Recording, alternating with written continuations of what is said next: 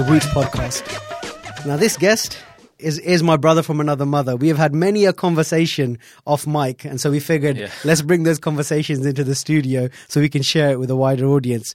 Raxstar, how are you, my brother? I'm good, bro. It's nice to be back. Yeah, I'm glad to, you've you've sort of seen the journey of the studio from when I first done the podcast in 2015 to where we are now. The evolution. Yeah, exactly. But what's good is, I think even as you get older, even as me getting older, you kind of strip things away. You start simplifying your refinement, life. yeah. yeah, yeah. And the studio represents that as well now. Absolutely, I, I'm liking it. You know, we're finding more little. If you want to bring any, you know, bits the next time you're here, just just if you want to add any kopre kopre, just let me know. But just we'll throw it in. I was here. admiring, like I said, when I walked in, the vinyls that you've got because I've got a bunch of vinyls. I've got like a stack of like my dad's old vinyls, and I'm gonna look through yours afterwards as well. Yeah, really, really cool. We've probably got some of the same ones as well. They're classics, bro. When you hear them, and uh, we're talking, right? We're going straight into the geekiness of it. But back then, you had your four tracks and your eight tracks, so there was no pan it 75% in the mix. It was left or right. And when you hear that back, it's really dope because you people had to make firm decisions.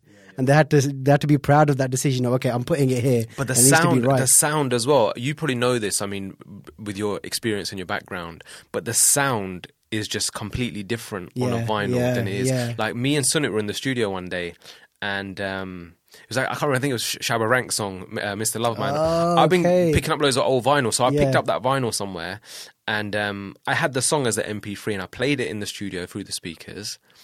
And I was like, Sunit, let's play it through the, the vinyls. Exact same setup, but playing it off a vinyl. Warmer, like the sound was a lot more Yeah. like soul. There It's was more fuller, soul to innit? it. Yeah, It yeah, yeah. But and before that, it was like the MP3 was like metallic. Like I don't know, it just yeah. sounded really, really analog harsh. versus digital, man. It's the it's the age old argument, but I believe that there is something um, when it runs through circuitry and when it is running through. I mean, technology has gotten amazingly better now, where it's harder and harder to distinguish. But I think because we have a reference of that sound, Yeah, like um, it's not is we don't we our reference is not just digital. yeah, yeah. so yeah. because we have a comparison, when we hear that, Yeah. for us we can hear a difference. I think I think anyone could though. Really, I mean, having grown up with it, you probably got more of an affinity towards Yeah, it, maybe. yeah. But if you played that to anyone, like I don't have the greatest ears when it comes to mixing and stuff like that, but I could hear the difference. I mean, obviously, I was listening for a difference Yeah, as yeah. well. But it would be interesting to see. I mean, there's probably you know things that have been done, experiments and stuff, where people have one thing and the other, and you kind of you know compare it. Oh, 100% they have. But I think a lot of it is down to um, feeling as well, though. Yeah. That it, it does feel, it makes you move a different way. It's like the old school drum machines, like the Akai MPCs and stuff like that. Producers to this day are still so attached to them because they, they say it makes you move differently. Yeah. And it, the, the way it captures the sequence on the board, Yeah. the groove, even though it's digital technically, yeah, is, is, yeah. it's an analog board. So they say the groove, it would capture the groove differently, which is why it kind of had a better swing to it. Yeah, yeah, And yeah. I, I find that which you don't get in music these days. You can't. It's too exact. yeah, It's, that's it digital. has to be on beat. It has to be on the on the line, basically. Bruv, have we started this podcast basically as two old men? Back in my day. In my day, we had vinyls, and we used to sit and listen to it from beginning to uh, end. it is what it is, man. Well, let's bring it forward, brother. Okay. What's happening with the music, man? You've been you've been traveling a lot this Yeah. past year, and Yeah. it's it's it's great to see you know releases and collaborations in India. Um, you're doing the concerts and gigs out in New York, even European destinations. Yeah. What's been going on with you for the past sort of yeah twelve months? Um, I think with music, it's just been um, leveling up. I suppose. I mean, that was the kind of goal anyway, to level up and to become. Um, to build on what I've already done, basically, I can't keep doing what I've already done, and just to not be the most successful person in a room or most successful person in any kind of um, place where I am where I am basically. So I've been exposed to that a lot more and I've been trying to put myself in those situations a lot more. And um, yeah, it's just been going really, really well. I can just I can see the growth as well. Yeah, Like, I can see it from the outside. I mean, one thing I feel you're really, you're really becoming um, comfortable isn't the right word, but you've really sort of mastered the art of fusing uh, English lyrics with uh, Punjabi lyrics, and and the fusion of the the the flow and the way you deliver the Punjabi lyrics. Yeah. It's seamless, and and I love that. I've been a fan of that just to see more development of native tongue in the music that I'm used to listening to. I mean, I still. appreciate. It's nice to hear you saying that, but it's still something that I find difficult. It's become easier the more Yeah. I'm doing it. Um, but yeah, it's still a process to me. It's still a, a, a learning curve. I Well, think. it's a different part of the art. yeah. It's still the art form, but you are you are creating or you're learning a new approach, a style. Yeah. You have to think about the the syllables and the words and the meanings differently. Definitely. and especially when we've grown up here we've grown up with english as the first language you could say or the or the dominant language Yeah. to to then translate your lyrics over and for it to still have the same impact and feeling it's Yeah. it's not an easy task and i think you deliver that they they say that people that speak more than one language, you are different characters, or you you have different personality traits i believe that bro depending on what I'm- language you're I'm speaking. trying right? and it's really hard i'm trying to think in punjabi Yeah. You know when you speak to yourself, when you Yeah. just in your own head, Yeah, yeah, when, you, yeah. when you're like just having a conversation with yourself. Yeah. I hope there are people who do that, not just me. But I'm trying more and more to think in Punjabi and have a conversation with myself in Punjabi. That's really interesting. And how are you finding it? well, at the moment, I have to consciously do it. Yeah. So it ha- it's not a natural thing. Whereas, like, normally, and like, just just say, like, I don't know, you're laying in bed or you're just, you're waking up and it's like, okay, in your head, you're thinking, well, what have I got to do today? I've got to do this, this, and this. For me, I want to translate that to immediately, hopefully, I get to a place, ਮੈਂ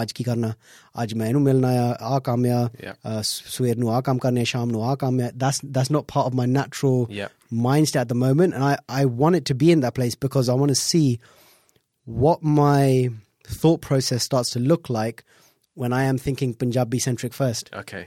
and just to see the difference. That and because you're conscious, like with the with with my music, I'm doing that as well. Like Yeah, I'm yeah. consciously right. How can I bring a Punjabi or use Punjabi in a way that I couldn't do it in English? Hmm. Or where is the is the segue where I can start saying something in Punjabi now or expressing this in Punjabi? It creates different feelings, bro. It like definitely. it, it's um, because our languages are inherently so different that your certain lyrics you put across in Punjabi, I certainly get the feels more yeah, yeah. than if you said the same I think a lot of people do. I mean, even with me, when I listen to certain artists, Yeah. I'll, uh, you know, even other rappers, um, or even singers. Yeah, yeah. If you hear a yeah, Punjabi yeah, song, yeah, there's just a 100%. different, different emotion that you feel. But it's interesting. I mean, for me, the the thing about um, different personalities because it was trying to reconcile that into the artist.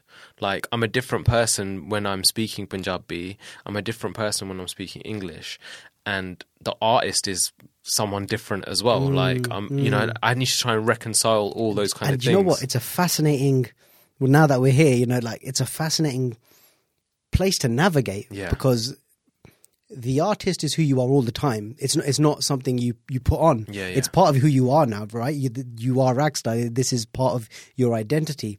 But then, then at the same time, you're now pushing that artistry and that creative boundary by navigating between something you've always known yeah, and, and, and something that's always been a part of you, right? Our Yeah, Punjabi identity and culture, it's always been a part of you, but now you're infusing the two and trying to create the type of relationship where they do make sense together. yeah. Because otherwise it can clash as well. Yeah, and it's it's it's that road of discovery. Yeah, like trying yeah. to figure it out. So, and I'm still on that road. It's not like I'm like, yeah, okay, I know. Yeah. What's the reception been like from your audience? Because you've got a varied audience as well. It's not just a Punjabi um, understanding slash speaking audience. I you know you know what? It's funny to me because I have I have people that like certain types of songs that I do, Mm. and that can be the social stuff, the politi- with slight political tendency stuff. It can be the stuff, the love songs. Yeah. it can be you know it, I, I I've kind of done so much stuff that some people only like a certain type of thing that I'm doing but generally speaking I mean this the new stuff with more um more Punjabi lyrics and all that kind of stuff in it it's become more um I suppose it's more mainstream like it is a kind of mainstream thing like people are more it's reach it's going to reach a wider audience and also with India as a market that we've been insp- aspiring to kind of reach and connect with, that's had the biggest impact there as well. And we've just seen the growth just from working with certain people, certain collaborations that have happened, and also um, what we're doing now, how I'm expressing my creativity. It's connected there more. So that's the biggest growth that we've seen, especially in the past year. And that's really interesting because what has that journey looked like? Because it's such a huge, huge market, Yeah. or, or an audience, and and you get a country like that behind you, things can change, you know, quote unquote overnight. Yeah. because it, it- it's it's a wave of people who can get Yeah, behind what you do. So how is that? What does that look like for you over the past sort of yeah six months to a year? I mean, I went to India um, a couple of months ago. I've been to India in the past. Well, I've been twice in the past like eight eight months or so. Um, just generally, people like kind of recognize me and know, know like not everyone. Like it's not like I'm Shah Rukh Khan or something. You know what I mean? But generally speaking, like in my previous experience, I've been every year or every other year before that maybe one or you know s- someone might have heard a collaboration or something or you know they didn't really know. Whereas now just because of the work that I've done it's more obvious and people want to have those conversations about oh who you working with what song you know relatives that I have you Right, know okay, yeah. and you know Gardner this and that. Like they, they want to talk about that kind of stuff with me. Um which I don't really enjoy Fair enough. because it's like that's work isn't it so yeah, that's true. But then um, on a, on a I don't yeah on a work related level though, in terms of an from an industry standpoint and and a fan standpoint, yeah do you find that and this may be an obvious answer, but do you find that the connection to what you're doing has strengthened and improved because you are speaking in in their primary language or in, or in a language familiar to them first I think over English? I think to a certain audience. I mean, there's people that in India that have supported from way back in the day. You know, I remember listening. You know, telling me I, I remember listening to Keep It Undercover. Like we- when Keep It Undercover came out in 2005, that was released on Bobby Friction's compilation uh, CD called Friction Two, which was massive. 2005. Yeah. So people That's from a then. decade ago, brother. Yeah, yeah. So people, Wow. even even from them, people are saying, "Oh, I remember listening to that." So there is a certain, like, I would say, an audience who's always kind of paid attention or always kind of been there. But you know, every couple of years, you see a wave of new people who are, you know, just getting into your music. Hmm. You know, people will be like, "Oh, I like your first song. Oh, which one?" Uh, you know, like Akian, which I released last year. Right, of So- course, yeah, because for them, Yeah. and as far as they know of your journey, that's their That- first that's song their, for yeah, you. that's their first entry, which is really it's really really interesting. But the other side of it, which I've, um, it's kind of bittersweet, but it's a it's a lesson as well, and I've talked about it in a in a couple of songs that are going to be on like my EP and my mixtape, uh, sorry, my album, um, is. And a lot of artists will ha- have experienced this. Is people that have supported you from, or that you feel have supported you, or have been um, at the forefront of um, support, they kind of it's just a phase, Uh, and that's what happens in music as well. With a lot of artists, um, people have like a little two three year period where they're really really big supporters of what you're doing, and then they just kind of move on. They just kind of start listening to other types of music, or they they still have maybe like a a romanticized view of you, but they'll only remember those couple of little songs or that, that little project that you did at that time when it affected them. And everything that you've done after that, or, you know, new stuff that you do, is they're not really, they're whatever about it, basically. All right, you just you've touched on a really deep point there, man. That that's actually got me thinking about this on a deeper level, which is often you will listen to music or you will definitely identify with certain music depending on where you are emotionally in life at that period of time. Definitely. And I think you touched on a really key point there because I get like this a lot when you listen to sort of um not I wouldn't call them old school rappers, but rappers when we were perhaps teenagers growing up. Yeah. And because of where you were in your life, that affiliation and that affection for that style, that sound, that delivery, when you translate that, you know, five years later, ten years later, it doesn't feel the same way. And Yeah. like it sounds like do you feel like but I guess it's human nature, brother, that I have an expectation of you because I connected to you at a certain time in my life. Yeah. And then as but you're you're And on your who- own journey. Yeah, yeah, and like as an that's and you should always be that person. Like, Yeah, why don't you yeah. do songs like that anymore? That anymore. Why don't you do this song anymore? And it's like, yeah, I am an artist. I'm I'm still I'm not that same person that was making Yes. those songs. So I'm constantly evolving, and that's why I said it was. It's a lesson in music, but it's a life lesson as well because it feels like. um you know, it's fickle. Mm, mm, Like- but, but you know what? And I used to feel that way too. I, and I think we've chatted like when we have our old man chats. yeah. You know what I mean? Talking about back in my day. But yeah, I kind of feel like we're in a place where it's actually accepting that that's the journey. That we all have attachments, and and it's really it's really hard to let go of that feeling of comfort. That that that you, bruv, like whether you acknowledge this or not, keep it undercover. Set a tone for a generation of brown kids.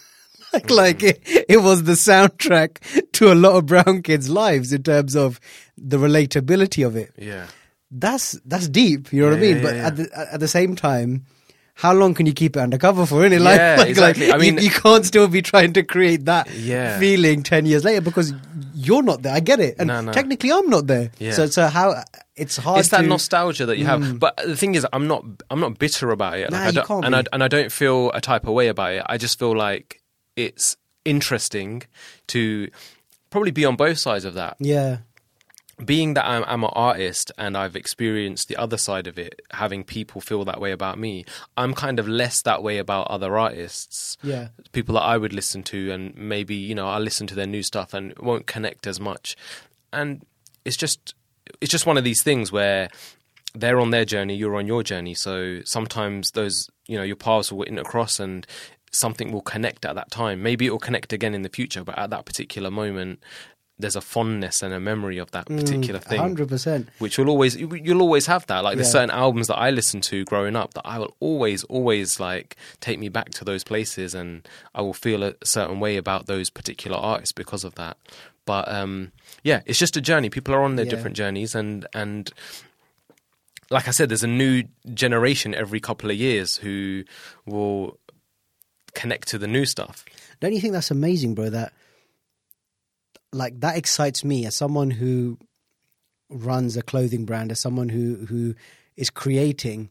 It excites me when I do come across people and this and, and, and they've never heard of Wootz yeah because it's like wicked. You're brand new face that I can introduce you to a whole new world, and that's that's my world. Yeah. and I think that's an amazing feeling that that you can put yourself in a place where um, there's new eyes who who who for the first time are going to experience your sound, Yeah, yeah. your style, what you have to say. Like that's a like that's why stuff is timeless. That's why we can listen to a track yeah 40 years old and it'll still make you it can still resurge it can come back Yeah, because it's like if the message is there that feeling is timeless Yeah. and it can always you can always feel it again That's a beautiful thing because when you've got a body of work or you've got a body of content, anyone can come to that at any time and they can discover all of that stuff. Um, there's an interesting about interesting thing about Ed Sheeran. So after he released um, the Plus album, which was his first major label release, which did amazingly well. Oh, okay.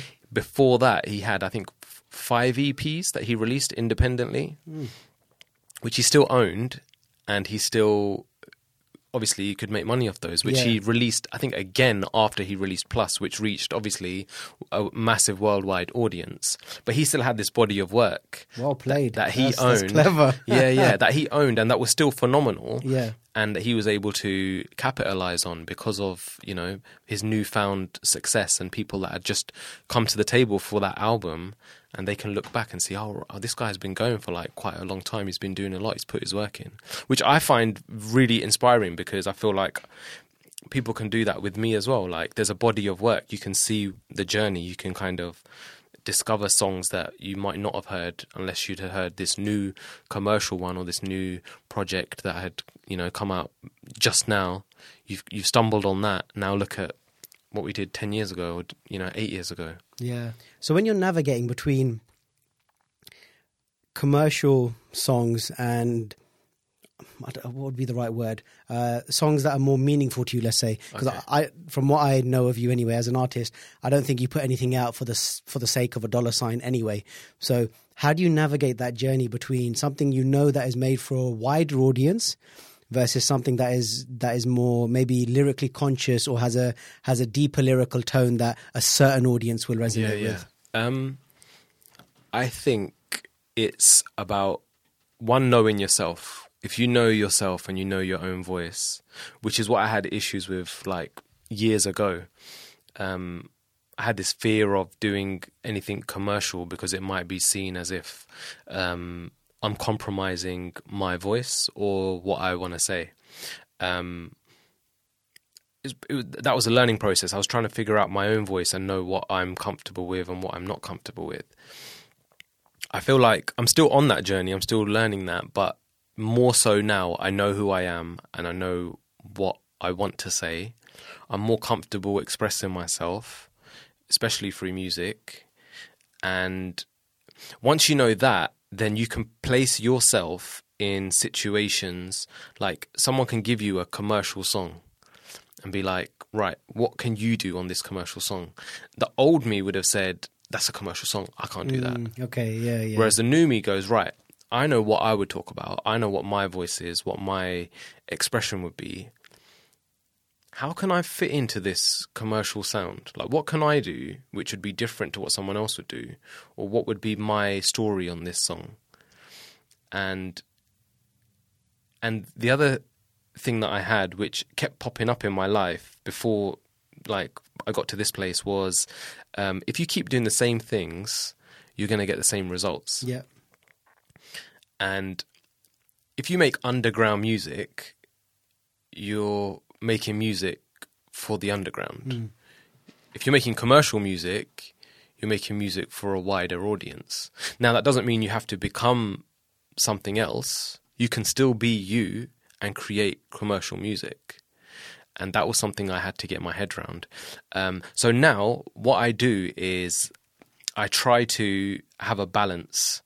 So, um, to be honest, I mean, it's me and my manager. We talk quite a lot, and he's always pushing, which is it makes sense. He's always saying, you know, we need to do a commercial song Yeah, yeah. or you know how can we do a song which is um, which incorporates more elements which will make it more appealing to a wider audience which is i have no problem with that as long as i'm remaining true to myself and yeah. saying things or writing lyrics and having themes through the songs which i am comfortable with and that i relate to and that represent who i am the other songs regardless of how um, unpopular they are. Not unpopular, but not as wide reaching as the other songs. I will always do. I have to do.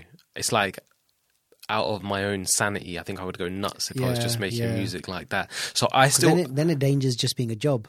yeah, If you're not allowed, like, the reason you broke out to be an artist is to create. yeah, And if if your creativity is confined to a specific thing that you must do, yeah, I can totally see where that would sort of suck some of the energy out Yeah, of it. Because yeah. like, well, then where's the artistry? yeah. If I just have to do this, like you can confines yeah, exactly and it's funny that you said that because uh about two weeks ago i haven't i haven't worked in the studio with a producer for a while right. Okay. there's i mean it's 2017 a lot of what's done is here's the beat pro email it over Yeah, cool i need a 16 here um you know what's your idea oh you know blah blah blah whatever whatever it's all done on email it's all done on phone calls so i haven't been in the studio with a producer for a long for for a while actually probably over a year to create anyway sometimes you'll have the record you'll write your verse and you'll get in the studio and record it Mm. anyway so i had a session about two weeks ago uh, with luke um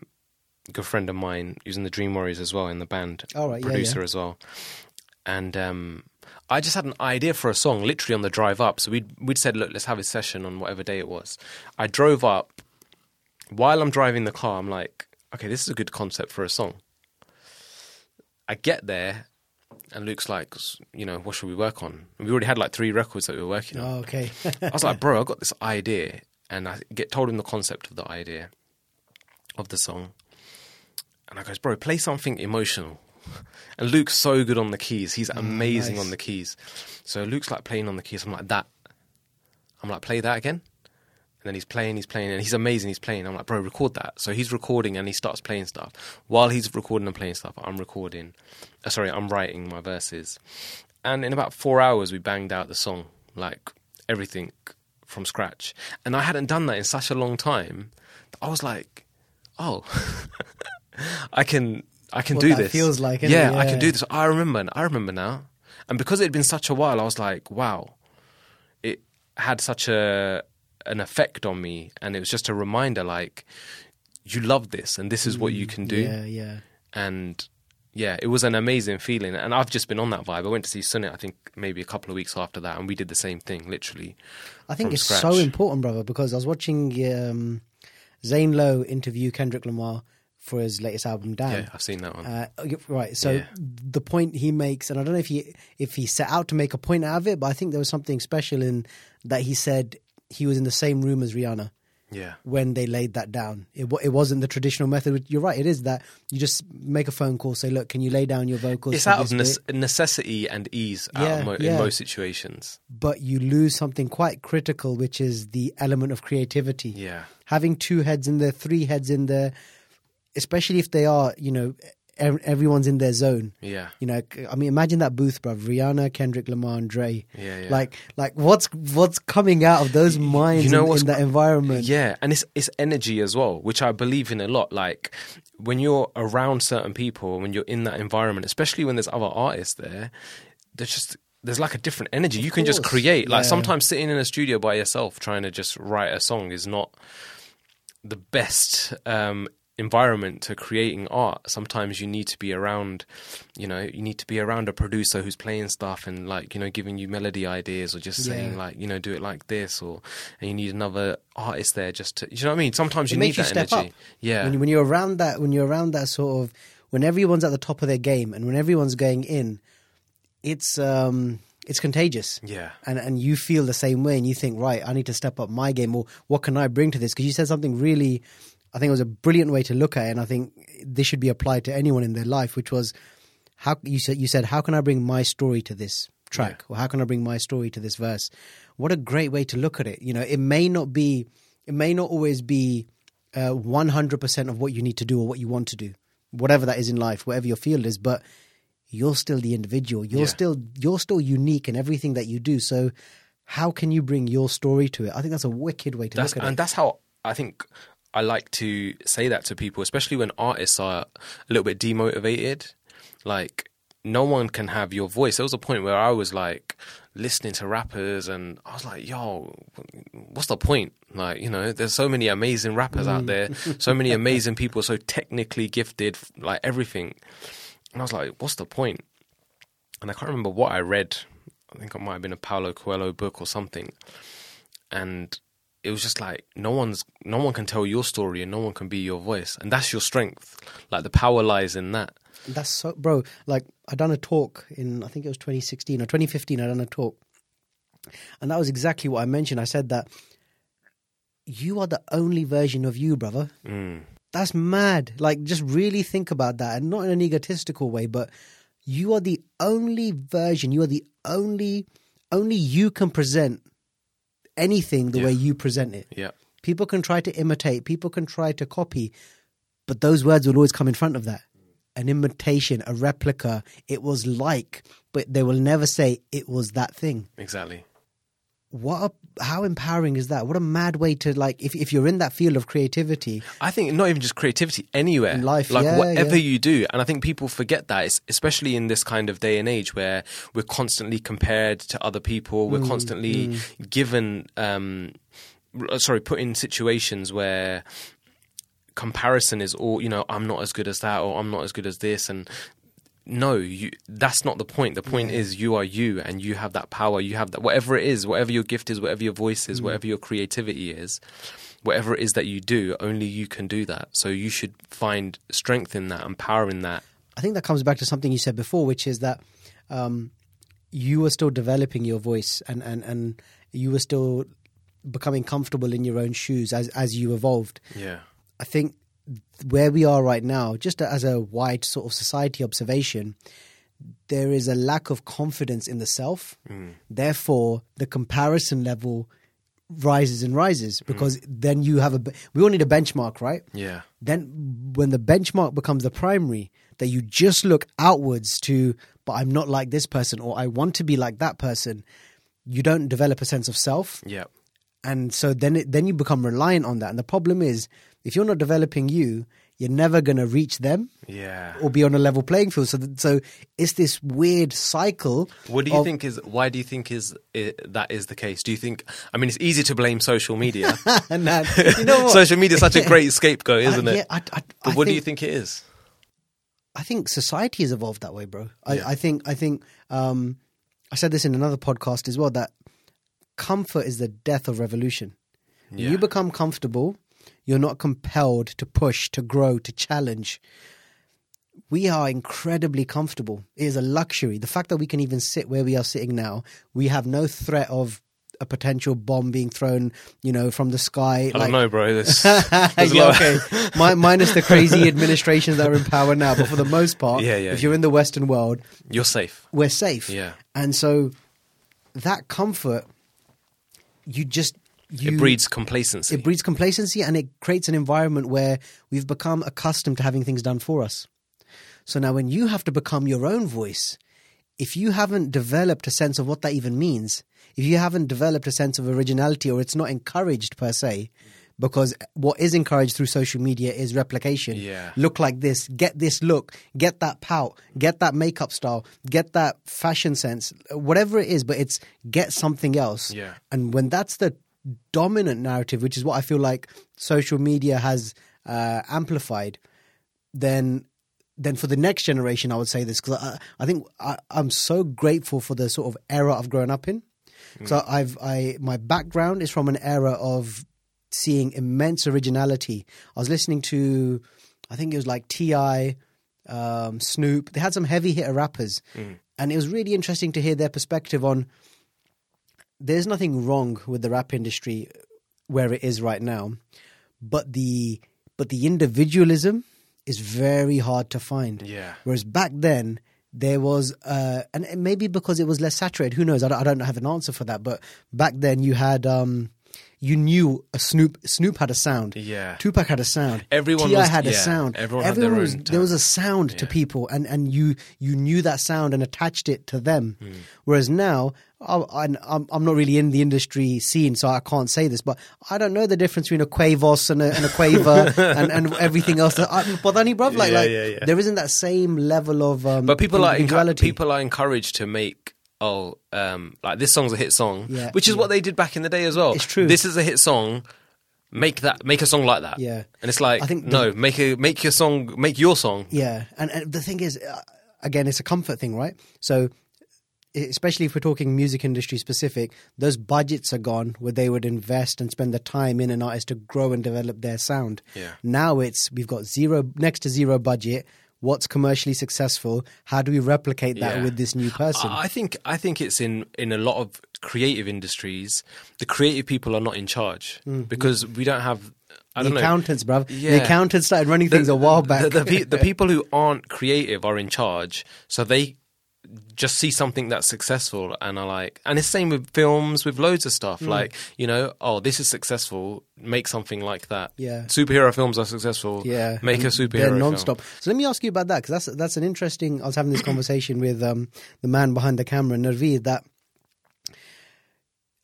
I think sometimes trying to do everything can be really difficult as well. So you have a manager, and your manager has a specific role, and for the most part, it is to make sure you stay paid and employed, right? you, you, you're not doing this just for the love of it. You Yeah. want to eat, you want to pay your bills, you want to you yeah. want to look after your family. Hmm. So, how do you find that balance of of knowing when to trust your artistic creativity, but at the same time having to trust your team Mm. of people around you and being like, okay, you know what, that is the right call. I'll I'll, I'll listen to what you're saying and take that route.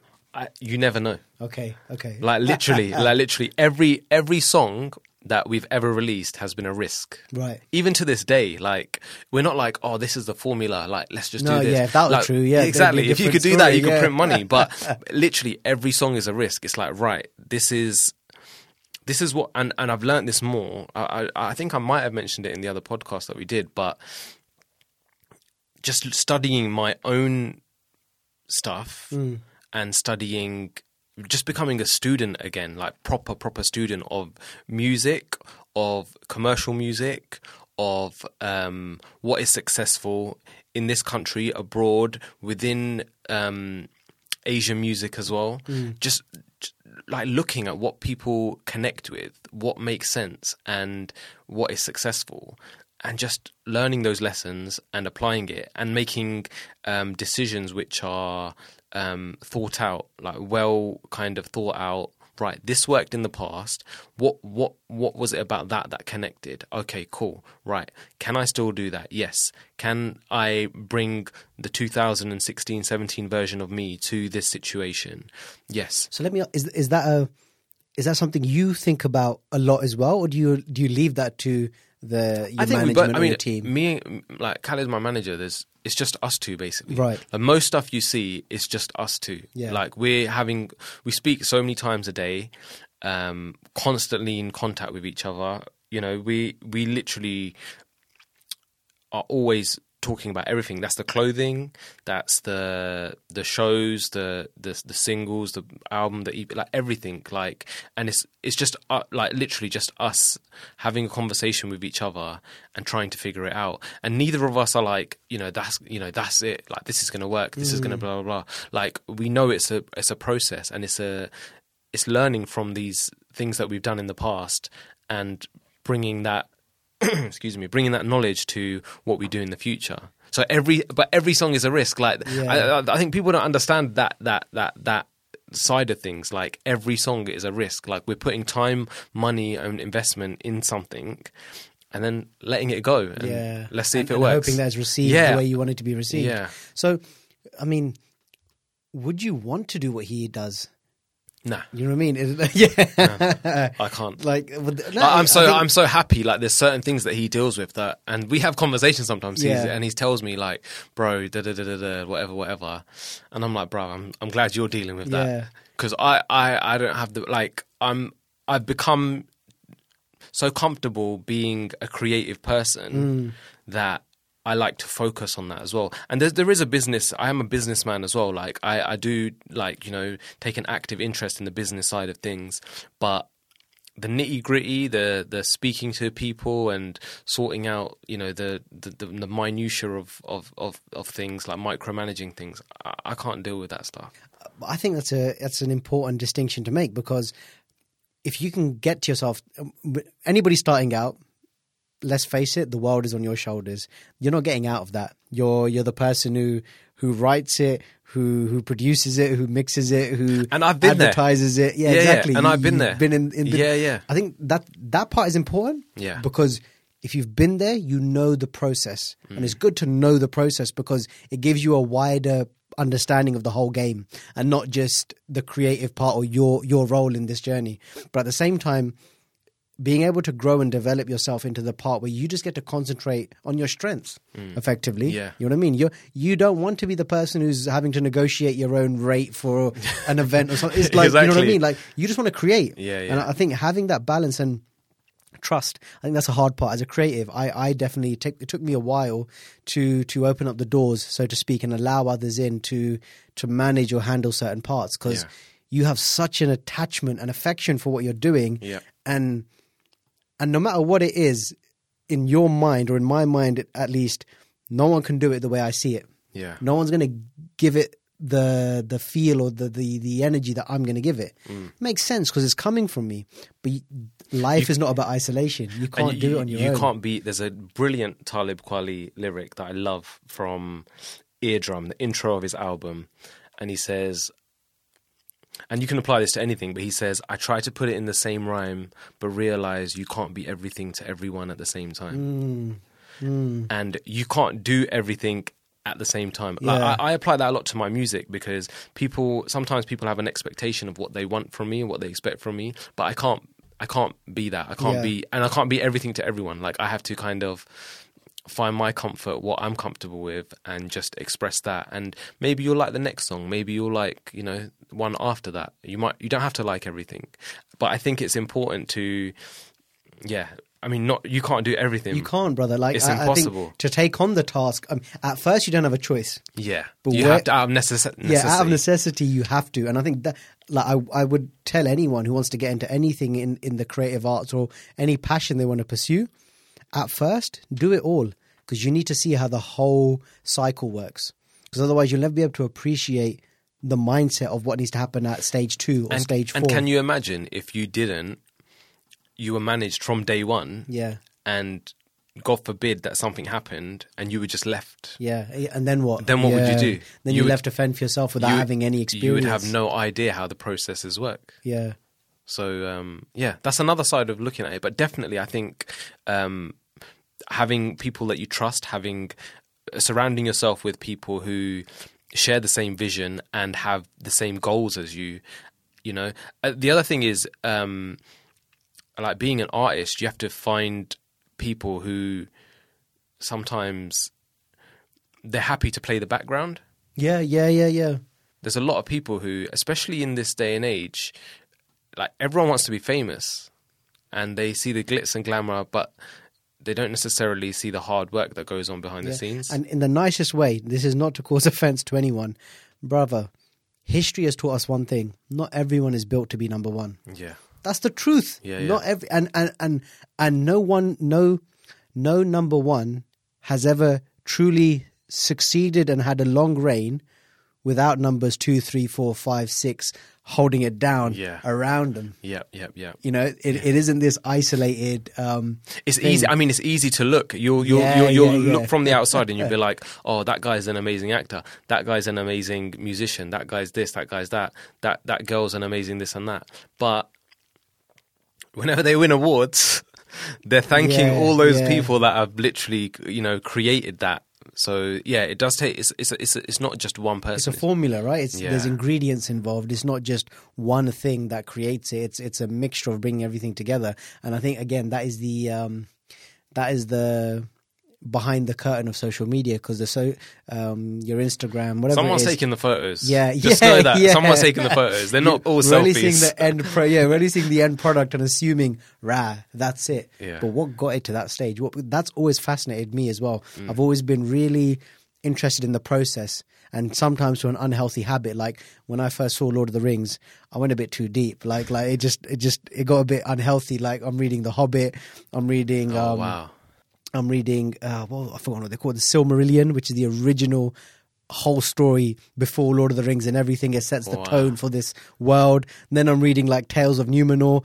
Uh, like, uh, even though it's make believe, you know, this is this is one man's creative vision. Yeah, yeah. I get fascinated with the journey that that leads everything to where it is now. Mm-hmm. I've always had this like real deep interest in what got us to that point or what got anything there, Yeah. as opposed to this is just the way it is. Okay, cool. Yeah, yeah, yeah. Like sometimes I'm okay with that as well, but other times if it's really piqued my interest or it resonates with with my sense of who I am, Mm. then I find myself really wanting to sort of peel the layers and be what like, was it? What, what did you did you learn anything from doing all that research Do you into know that? I think it just relates to um, Sikhi and the journey, the the journey of the gurus, the journey of righteousness, morality, battles, um, uh, loss, Oh, wow. all this stuff that, that is so relatable in in, a, in this novel or in this fantasy world that is built up around these same ideas. I mean, these are the age old stories of man, right? Mm-hmm. Good versus wrong, righteous. Uh, having to make questionable decisions and the consequences of these things. That's life, bro. Hero, Like the- hero's journey. Who, Yeah. who was that again? hero's journey. Um, The guy I can't remember. Oh, um, oh, I don't know. Is it a writer or? It's a writer. Yeah, yeah. He's the guy who inspired um, George Lucas to write uh, Star Wars. But oh, okay, okay. what's his name? James something. Oh man, James is- Cameron? No, no, no, no, no. That's the only James I know. No, no, no, James no. Brown. no. No, no, no. Yeah, yeah. I, I was, yeah. I was, I was listening to something earlier about Okay. it, but basically every story is the hero's journey. Yeah, basically, and and I think it translate. And the problem now is for with a lot of, and I think that's why a lot of um, uh, superhero movies sort of have the. I remember Joseph Campbell. Oh, okay, okay. Joseph Campbell. So, but I think that's where a lot of these superhero movies may have some of their failings, which is inherently, you know, they're going to come out of it on the winning side at the end of it, Mm. and that's why for me, The Dark Knight was so deep as as a movie because you didn't know. You Yeah. ass- you assumed yeah Batman's going to make it, but it's like especially um, uh, yeah The Dark Knight um, with with Heath Ledger as the Joker yeah, yeah. you don't know the level of anarchy. You don't know where that's going to get pushed to. Whether you know everyone is going to make it whether it, everyone is going to survive and, and that's so much truer to real life that Yeah. the variables that exist brother that's life and and and sometimes you need to step out of this make believe world of um if i work really hard then i'm going to get this this and this because Mm. that's that's what should happen not anymore man Nah. like like that that that model of life that model of work hard and you'll you receive your your your your what, what's owed to you i think is only part of the story now working hard is the bare minimum Yeah. to entry now But then if people, I mean, there's that there's that meme in it. If um, if uh, working hard um, equaled your monetary gain or success or whatever, then I think it was African women would be the richest women in the world. Okay yeah Like you know, even Indian women, like uh, you know, our our ancestors, people that you know still live. Uh, you know, below poverty lines, they they work extremely hard just to get water. Yeah, Do you know what I mean? That's like, so yeah, I think working hard is it's just a you just have to that that's just a given It- now. yeah it, it it's part of it you have to accept it as it's just something it's part of the game Mm. if you want to play this game you got to accept that working hard is part of this game Yeah, or working smart as well. yeah yeah yeah yeah working smart is really important. I think that was a lesson that I've learned quite recently. Um, yeah, just being cl- just like lear- I think learning. I th- people kind of reach success or or experience success, and they get to a, a level of complacency, which always kind of leads to your downfall anyway. But they stop learning. They feel like they've clocked the game, they've mm. mastered it, they know how it works. But the game is constantly evolving. Whatever whatever it is, it's constantly evolving, and you have to evolve with it. You have to constantly be in a state of learning to to be able to mold yourself around the changes that are made. Like as soon as you real, as soon as you think, right, that's it, I've made it, mm. or that's it, I've I've done this. Look at any any fall from grace that you can you can you can look through history. It's when the person's thought that okay, this is it now. comfort Yeah, there you go. So bringing it back to the album, what what goes into your decision making process of um, what's going to stay, what's going to maybe be on the back burner, what's going to be for part two, or what's just straight up disregarded, and you don't feel like it's it's it's the right pick for for the album. Um, I think it's the overall theme. I mean, for the album, I don't want to say too much for the album because. Um, gosh, that does. basically, I mean, the the EP is um, six songs. Mm-hmm. Hopefully, I mean, it, I think it's going to be coming first. Every basically everything's in the works at the moment. The six songs for the EP have been done. They're just. I I told you this before Yeah. off, off camera, but I'm just waiting for the mixes and the masters to come back for those songs, and then we can start shooting the videos, which will actually we'll probably start shooting the videos very soon anyway. That's probably going to be first. And the concept of that I, I can give you all that information anyway. That that i mean that project's called glass ceiling. Mm, okay. and the I, idea i had the concept of glass ceiling was um, breaking through the glass ceiling to a different like leveling up basically. And um, to break through that you know that layer i have to do things that i haven't done before. I have to create music which i haven't made before and i have to reach audiences that may not have heard of me before. Okay. so that's the concept of that ep to do that and still retain who i am. So that i mean that's the concept for the for the ep and then the album is something completely different.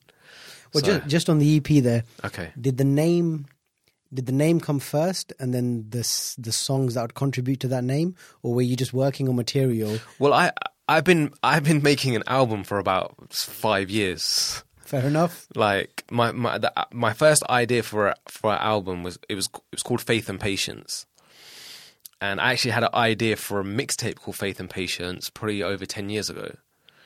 When I was in um, college and uni, I used to make mixtapes every year, and um, yeah, the idea for the next one. So I made like four or five mixtapes, and the idea for the next one was to be called Faith and Patience. And then I met Sunit, and things started like picking up music wise, and I was like, then we did our EP, Fulfilling Ambition, and um, I was like, right, I'm gonna make when I do my own solo album, it's gonna be called Faith and Patience. Carried on that name. And me and Sunit worked on some songs for Faith and Patience, and some of them have done, and some of them have been used for other projects and stuff. But it just felt like it wasn't the right time for that album. okay Um, I felt like it would have been lost. One, it would have either gone over people's heads, Mm. or two, it would have just come out and it wouldn't have had the impact that I wanted it to have. And simply because of the content that's on there, and it was just very intricate, and I just thought it's going to be wasted. Like I don't want to, I don't want to be in a position where I put out something which I think is going to be maybe one of the best things that I ever do, and I haven't reached a level of success where I know it will reach an audience. Yeah, yeah, and that's something you do have to think about because uh, timing is so important. Of course, Timing is such a critical thing because on one side of the argument, um, you'll you'll hear the idea of uh, first to market. Mm. You know, you you want to be the first. It doesn't have to be completely polished and everything, but you want to be first because if you're anything after that, then it's just going to be like, oh, that sounds like that, that looks like that, or that drives like that. yeah, But at the same time, when you're creating something that is a vision of something you believe in and you understand, you are conscious of wanting to pick the right time Yeah. to deliver that message or, or, or produce that sound for your given audience. of course. So, what do you? So those songs. How do you navigate that? yeah, I mean, so so those songs that we did for Faith and Patience, I've listened to some of them, and they still sound, you know, they they they sound timeless, basically. Um, but yeah, I mean, that's that's kind of on the back burner. That's been on the back burner for a while. Then my idea was to do an album called Glass Ceiling, and um, the way the industry is, people want singles. right. Labels want singles, and people want singles. Yeah. So I mean, slowly, slowly, this the songs that were going to be on Glass Ceiling just became singles and singles, and they just got they've just been released. So obviously, that concept of Glass Ceiling was still there, and um, yeah. I, so I mean, to answer the question, basically, the name came first. So Glass Ceiling, the name was there, and then for the EP now, those are all new songs. So the the idea was still there for that for that project to be called that and to have that impact and to have that result but those songs basically new songs became songs that are going to be part of that project because your EP and your album, I mean, both of them, and this was something that was kind of new to me in the sense that I hadn't thought about it in that way until I watched the interview with um, Kendrick Lamar with uh, uh, uh, and Zane Lowe. Lowe, yeah But um, how he had named it in a way that it tells a story as well. Just the track listing Yeah. in itself tells a story as well as the lyrics within each of those songs. yeah And that really got me thinking that, like, you have the ability to take the listener on on an experience of you. yeah It's an experience of your journey Yeah. that you hope will be relatable to the people you're you're um, pushing that message out to, and that's fascinating for me because I think that's so powerful that that you can you're carving your own piece of history, mm. and like i never looked at it that way it's deep, bro. Yeah, like yeah. it really made me uh, it made me very grateful because like you're getting an insight to something that that lasts forever. yeah And that that that really sunk in for me when having worked on the documentary I was telling you about um Yeah. Sikh musical heritage, the untold story that now that this thing has been created, unless somehow digital technology w- wipes out and we get Armageddon, it's there forever. mm. When I'm dust and I, I'm merely particles and I move on to the next whatever journey that is, this thing still exists yeah yeah and this thing still has the ability to influence, impact, uh, excite someone's life, mm. and and and change perhaps or influence their vision of the world through the things you say. people don't really think that way either Yeah. like i when you yeah I, no no it's fascinating because you- we look at life too deeply. People like- are like, I just like the bass, bruv. you know what I mean? it's true but i mean to, to think of art that way as well is is very very true like but when you're creating it you're not thinking of that No, no, no, i mean I, I i have a there's a thing that i have which is i just want to get it out Yeah, yeah, yeah. like yeah. I just want to get it out. Like I'm really, really impatient. When I love, like, I, you don't know how hard it's been for me to have these songs and not release them, not have, not know when I'm going to release them. Yeah. Like people on my Snapchat, I'm constantly like, you know, every couple of weeks I'll just post up like a 10 second snippet of a song because I just want, like, I, I want, I want it out. Basically, yeah. I can't sit on it. For me, it's like, Well, I think you've crucial. definitely locked the patience part of the the album. If that, if that is still going to be the name of the new album, you've definitely locked the patience part. Yeah, yeah, yeah. but I think um, so. I mean, that's the that's the that's the concept for the EP, and then the album is something completely different. That's that's I'd say I'd say the EP is is I don't know. I say the EP is maybe my mind, Mm. and then my heart and soul is the album. And do you do you have a set number of track listings in mind, or is it again uh, comes down to feeling and what you feel makes for, it on for those both both of those both, projects. Yeah, Um, I think it just we just kind of got songs done. yeah. Because I know EPs generally tend to at Yeah. sort of four to six tracks anyway. It's kind of what an EP's for. It's a taster. I mean, we we just got, I think we just kind of got the songs done. There were some songs that one or two I think that maybe got taken off, and then it was just uh, just making a concise body of work, the the EP that would have the impact that we want it to have. So everything has to kind of hit. So that was the goal of the EP. With the album, I got an idea of I think I want ten songs, ten to twelve songs, and yeah, I mean, I'd say maybe nine of them are done, and then I've got ideas for another three songs. But I think I'll I'll probably whittle it down. Maybe once they're all done, I'll kind of decide what kind of fits in because you have to look at the body of work as well. Like sometimes one song won't fit in with the rest Yeah, of the songs, or the a concept won't won't won't gel with the rest of the project. So um, Would you want to get that all out this year? that's the plan, bro. Okay, okay, wicked. That's the plan, but in my head, it's done. It's been Yeah, done yeah. for ages. The album is still kind of ongoing, but I mean, it should all, it should all be written and recorded within the next month or so, and that just leaves the long process of the after that. So I know, especially now that we've been talking about writing a lot and, and this sort of idea, I know you enjoy writing not just for music. And do you find that writing in other fields, be it for film or be it for other projects, um, does that add to the creativity of you going back to your music, or is that more of an outlet for you, or just another avenue where you're allowed to express your creativity? I'd say, yeah. I mean, just expressing my voice and creativity in a different avenue.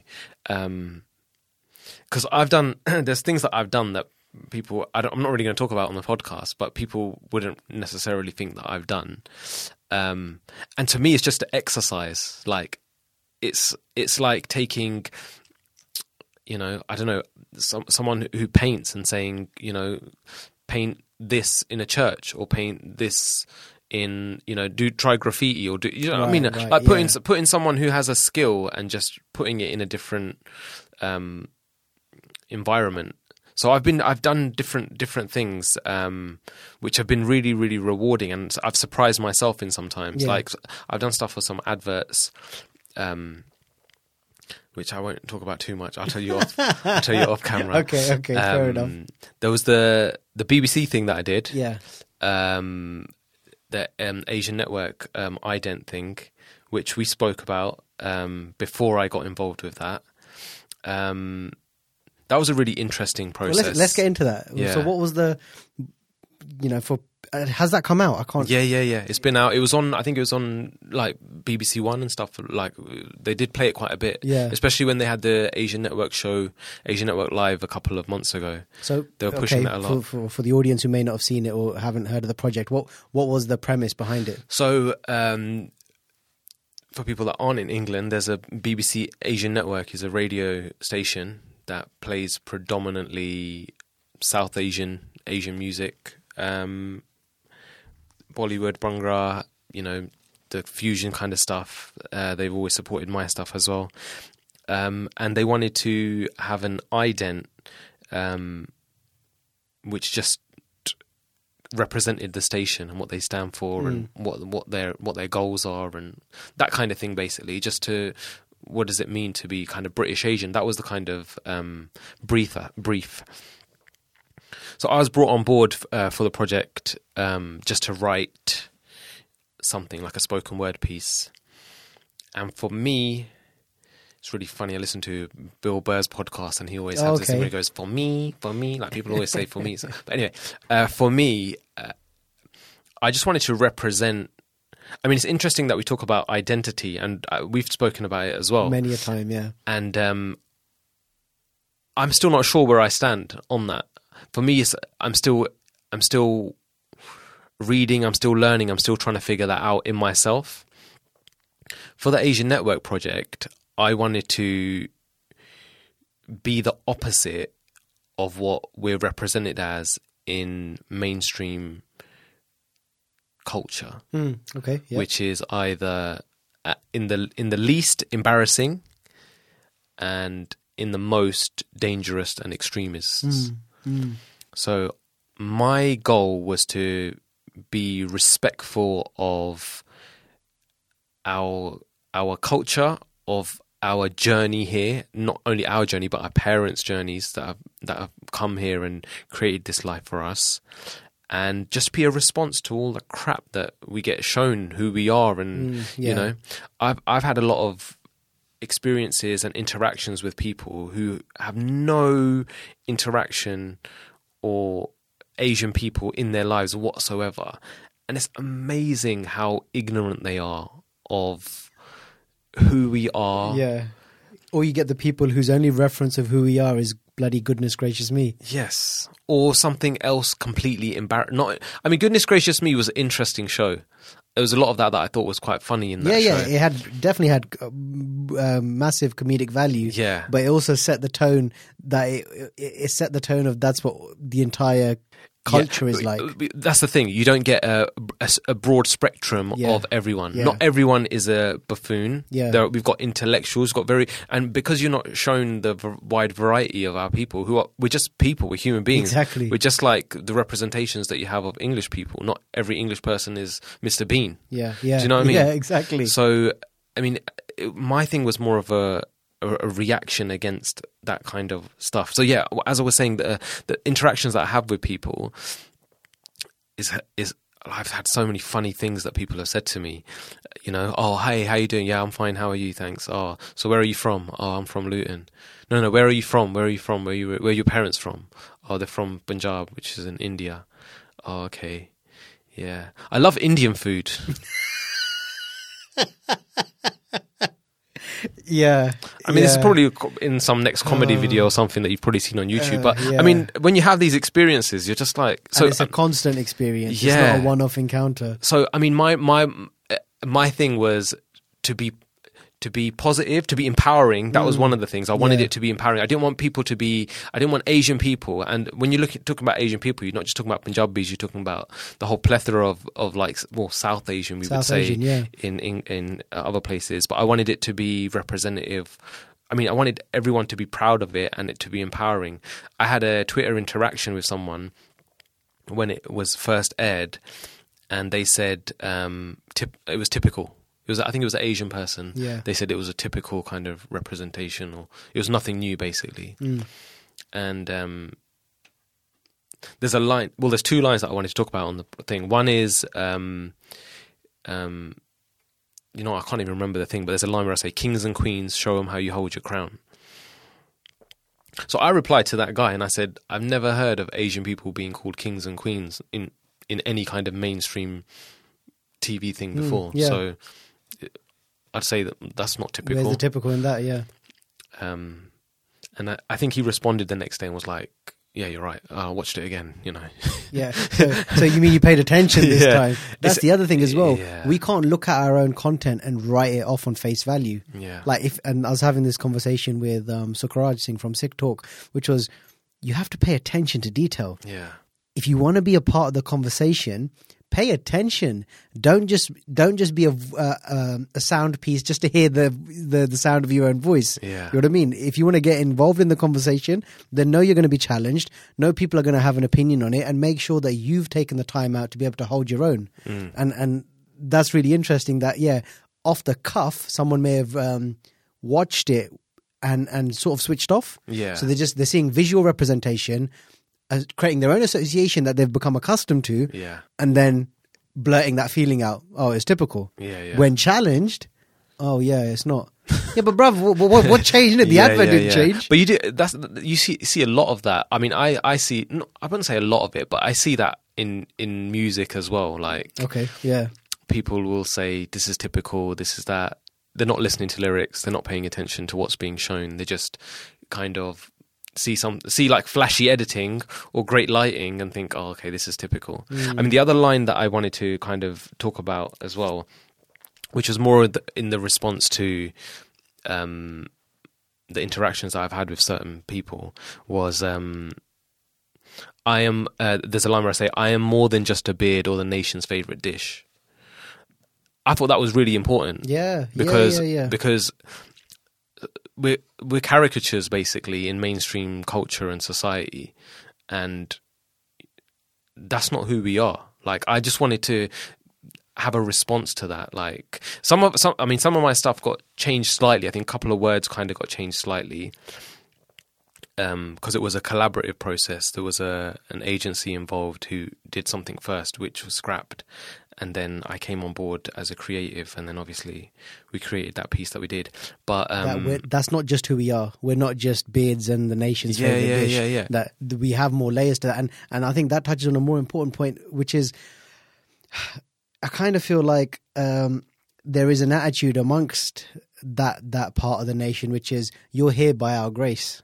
yeah, So so you're here because we've allowed you to be here. Yeah, yeah. You're he- we we accept you because there are things about your culture that we like that we like, yeah, and you're here. but this notion, unfortunately, has been um, long-standing into our psyche because that's something to then think about on a deeper level, which is what led us to a place where now we look at our own content and immediately associate. uh, Sorry, we immediately create a disassociation. Oh, that's typical. Oh, that's freshie. Oh, that's so desi or that's so pindu.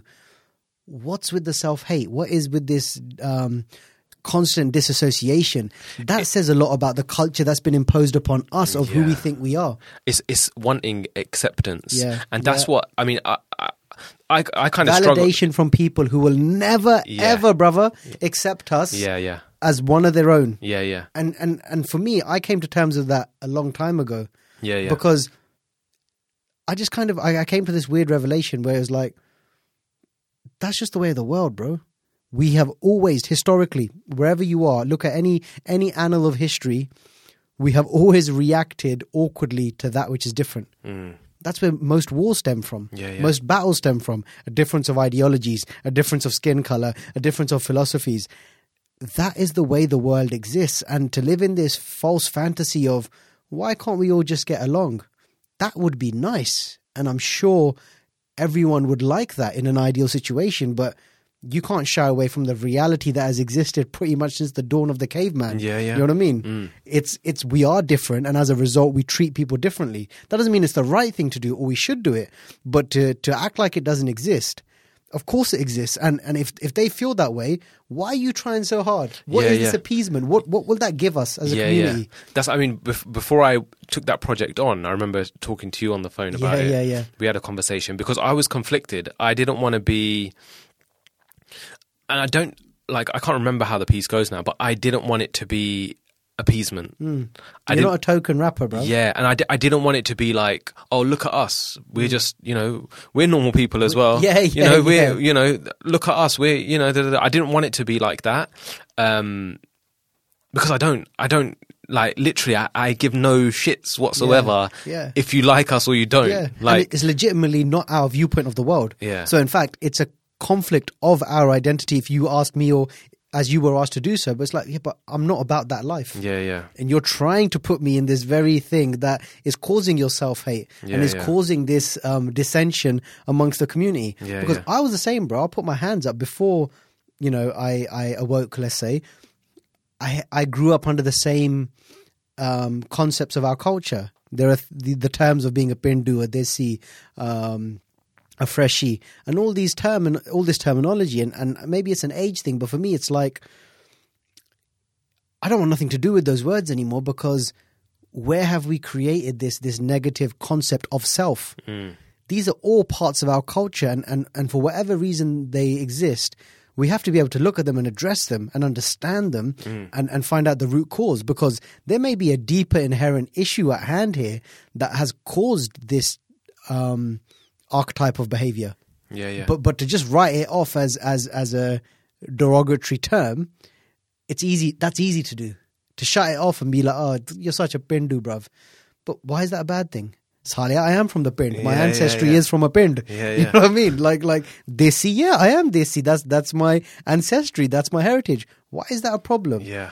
that for me is a wider stemming issue of where culturally the things that have strengthened in our community in terms of what has taken the the popular the populace the the, the popular vote you know get pissed uh, party hard. Like these these buffooneries of our culture Yeah. have taken precedent, and as a result, we think that's all we are. Yeah. No, you just ain't you ain't taking the time and research to look at everything else that exists around us. Like for But, example, do- but do- we need to be reminded of that as well, don't you think? yeah, yeah. Like it's it's if if all you're shown is that is who you are, that's the thing. That's the deepness of it, bro. Yeah. that is all we've been shown. exactly, And then, and it and it's, a- a- it's it has a great effect. Yeah, you don't realize it. I, brother, I didn't know the difference until two two points in my life.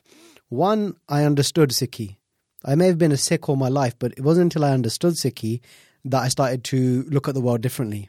And then two was when I started reading about colonization. It was those two main points in my life that actually forced me to stop and reevaluate my entire understanding of the world around me. Hmm. Because those, for me, were the two most significant moments where everything I thought I understood a certain way mm. was challenged. And then I had to deconstruct my entire sense of self and what I thought were thought was life and then start rebuilding that. And I'm still figuring that out now, but that really I think made I think a difference. I think everyone who's kind of looked at colonization anyway is still trying to figure you, it out. brother, 'cause It's- you it's- realise- it's so it's so deep. Yeah. But how do you find it being knowing that and I'm assuming we're similar surrounded about by people who I'm not about that yeah, life. who, who, who, who, you know, who are worried about these foreigners coming Yeah, to England, yeah. Oh, listen, it's it's an these East Euro- Eastern Europeans yeah, who are coming yeah, to England. Yeah, yeah. It's uh, it's really difficult to navigate that because I can't force you, just as you can't force me to sit down and read Wretched of the Earth Mm-hmm. or read Orientalism, and this is again this this is maybe is reflective of where where we're moving as a society or culture but to study realness or to study to study discomfort to study things that will make you reflect and force force you to reevaluate your reality of what you thought was the way to behave or what you thought was important in terms of success in life I don't think a lot of people are are ready to take that pill and see the matrix for the ones and zeros that it is because Mm. Yeah, yeah. then then I think then you're faced with a v- uglier truth which is This isn't real. I now know, yeah, that and, Your reality and, and isn't. I now know this. Do I continue to ignore it and pretend that it doesn't exist, or do I face it? Yeah. And I don't, and and I can't speak on anyone else's behalf, but I don't think either of those are an easy choice No. Because you got to live with yourself if you choose to ignore it and you know it exists, and that comes with its own set of uh, emotional challenges.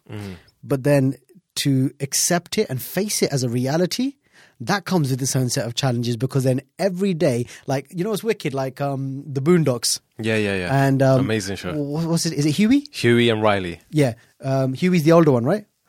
Uh, Yeah, yeah. I can't remember. Right, uh, yeah, I think Huey's the Huey's the one who's always like yeah, yeah. the Huey is the woke older one. Yeah, yeah, right? he is. Yeah, yeah. He's named after um, Huey Newton. Yeah, yeah. So his his struggle and, and, and how people perceive him as oh bruv, change change the tone, innit? Like Yeah. change your note. It's always about the same stuff. He's that guy. Yeah. He's that guy, but you end up becoming that guy because you do. You do. I've seen it in my own life. Yeah, you do. but it's because to everyone else it may sound like, you know, change the story, but that's because this is the only story I can now understand. Hmm. And every other story I've seen it to be a lie. And and for you it might sound like the same thing, but if I'm the only one in my circle, and I'm grateful and blessed to say my circle actually has a good mix of people who who are, who are about this life. Hmm. But if you're if like in your situation, if you're the only one in your circle who sees it, how can you not speak on it? Yeah. because there's no one else to speak about Yeah, it with. yeah, so you exactly. have you have to hold the flag because you've awoken to this concept now. You can't rest on it Mm. because th- that's the two options, right? You either you either continue knowing it exists but you choose to ignore it, or you challenge it. And if you challenge it, that means no matter what conversation you find yourself in, your brain is automatically thinking in that direction Yeah, yeah. and and before you know it, like you're already thinking in your head, I'm about to give myself stress because I'm going to say something. Exactly. I know they're not going to like Yeah, it, but yeah. if I don't say it, then I'm lying to myself. Yeah, yeah, yeah. You, you you find yourself sometimes in the middle as well, like I do. Like you're not you're not all the way like extremely deep in it like some people and you're not all the way over here where the people are like lost in this fantasy of what they think reality is. So I mean, for me, I'm still trying to figure like like I said to you, I'm still trying to figure it out. Same here. Like for Same me, uh, for me, I think it's just as long as I've got some sort of knowledge and I've and I like I know right. Okay, this is what's being done. Like I can kind of navigate where I'm not. I'm not making things worse, basically. Right, yeah, and that, that's imp- even even that, brother. Even that level of contribution, knowing that you're not you're, you're you're not contributing to the destruction of it. Yeah. You know, you're not you're not contributing to the to the further. Um, is the, I think degradation is the right word, Yeah, but yeah. the sort of you know the the breakdown of the culture, Yeah. or, or the or the worsening of this creating this stereotypical view. Yeah. Like one thing I'm seeing, which actually fills me with a, a lot of hope and, and excites me, um, is seeing the Bhangra culture, the sort of the dance aspect, the competitive dance aspect. Um, I'm seeing that really sort of um, take a growth and spurt again. Now, I'm not about that life personally, but I understand it to be a part of my culture, and I appreciate it as a part of my culture. And and for me, what what would really top it off for me is like if these kids not only are dancing to it, but they understand the lyrics. Because then, then you're then you're immersing yourself in Yeah, the experience, and then actually they'll be showing me up because they'll have a deeper understanding of these words, of, of it- the environment they're in, and I, Yeah. I find that beautiful because that's exciting for me. And it and it and it starts like you, you just need an entry point in there. yeah, yeah, and um yeah. I mean that's all it is. Like it's a small little thing like that. Like okay i want to learn how to play the dhol or i want to like Yeah. learn how to you know have a you know be in a bhangra dance competition Yeah. or something or join a bhangra group. But it starts there. I think sometimes people are so um against anything which doesn't further their own point of view that everything else becomes just oh why are they doing that for why, why are you doing this for And I, look, I, I sit there too, bro. Yeah. It, I, I'm like a, it's it's like a swing. You know what I mean? It's it's a pendulum. Yeah. That sometimes I sit in that place as well, and I look at it and say, "What is this Gandhapana?" yeah yeah yeah Yeah, and it's like, uh, and when when when I'm in that place, then it's really difficult because you do become tunnel vision. Yeah. Because it's like, why does this exist? Yeah, yeah, Why yeah. can't it just not exist? But then, again, is pulling myself back, and, and again, that pendulum swings that way you appreciate that this is all part of it. Yeah. As idealistic as it would be for it to be just one way, life has never worked that way, and to think it can is is is is wishful thinking. I always used to feel that way about music a lot more when I was younger. Yeah. I used to feel like, oh, why is this like these stupid songs? You know, there's so many songs that aren't about anything. All this party music, blah blah blah, all this kind of stuff. Why can't everyone be real? Yeah, why can't all? Why can't they play these kind of songs on the radio? Yeah, yeah. Why is no one? You know, why is this song not number one? Da, da, da, all this kind of stuff. And then I just got to a point where I was like, like let people have what they want, man. Like Yeah. why, what, why impose my own feelings about these things? And I think I just kind of chilled out a bit more. I was like, like it's that same Talib Kweli, like Kweli lyric, like you can't be everything to everyone at the same time. Like that's not more. That's not for me. Mm. Like steps, that's not for you, bro. That's for kids. Yeah, yeah, yeah. That's for yeah. kids and these people who just want to have a dance on a Friday I wonder night. how many of the listeners will even remember steps, bro. You're I mean, taking uh, you're taking it back there. Do you know what I mean? Like or Yeah. S Club Seven or all this kind Oh, of stuff. I was like, yeah. I was like, that's that's not for you, bro. Like you've got stuff that's for you. Be happy that there's stuff for you. Be happy that you can create stuff. Be happy. You know, there's a lot of things to be grateful for, and stuff that's not for you. Just let it be. It's for someone else. It's for someone else. It's for their own enjoyment. It's for their own whatever they need it for. I think for me the the fine line that I'm constantly navigating because I haven't I can't say I've defined it yet fully Mm. is is knowing when you need to step to the plate to make your voice heard and maybe re-educate or um, present your perspective on this so people can understand that there is a side to this there is a different side to this story and and for me I, I find that to be anything that I see that I feel is a detriment to the culture or, it, is, or coming and only shedding a negative light that takes away from our rich identity, our rich history, our rich um, heritage, then it's like, okay, that I need to say something about. Yeah. That I need to either create an Insta story about or a Snap story about or, or talk about in a podcast Mm. because if it's like weeds, sure, they're harmless. Yeah, sure, they yeah. can just be pulled out. But if they overgrow, it's not so easy then. Yeah, yeah, yeah. And and I think that's where these certain things we need to have stop markers because it's like someone's got to do it, bruv. yeah. You know what I mean? So Yeah, someone's got to be the bad guy. But you know what it is? When you do do it, like from for me, it feels like for me, for me, it feels it's going to stay in your head now. for me, it feels like you come from a place of two things: one, wisdom, and from love. Yeah, it, bruv, big time on the love. Wisdom, I don't know. We'll we'll figure that one out. But it, it's from the heart, bro. It's because I care. Yeah, I mean, but that's the thing. Like a lot of people will will not come from a place of love, and I mean, if any, if anyone's getting um, criticized, whoever it is, like people. First thing is, I think people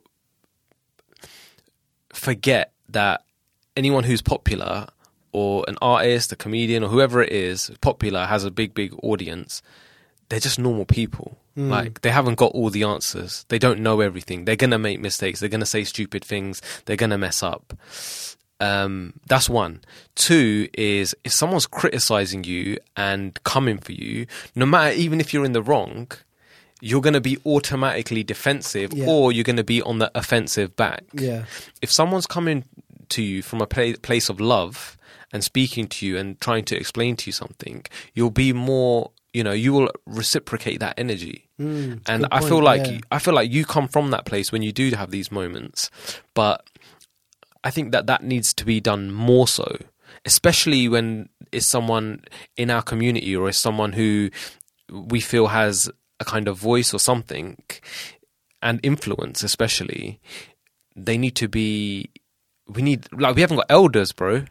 Like who are the elders? Yeah, that's that's a that's a deep point. Yeah, it- and we've, it's yeah, it's because wow. it's because there's no one who's done it already. Like everyone's who's doing things and that are successful in any field, uh, which is you know um like YouTube people or um, you know uh, singers or whoever it is. There's there's not other than like like Bhangra singers who like you know there's there's a legacy of those.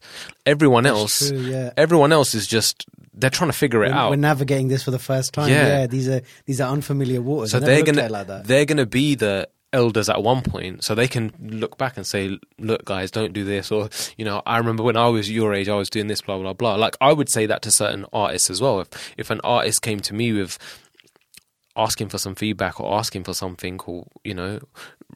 Saying, look, I've got this song. I say this lyric in it, or da da da da da. Do you think this will work?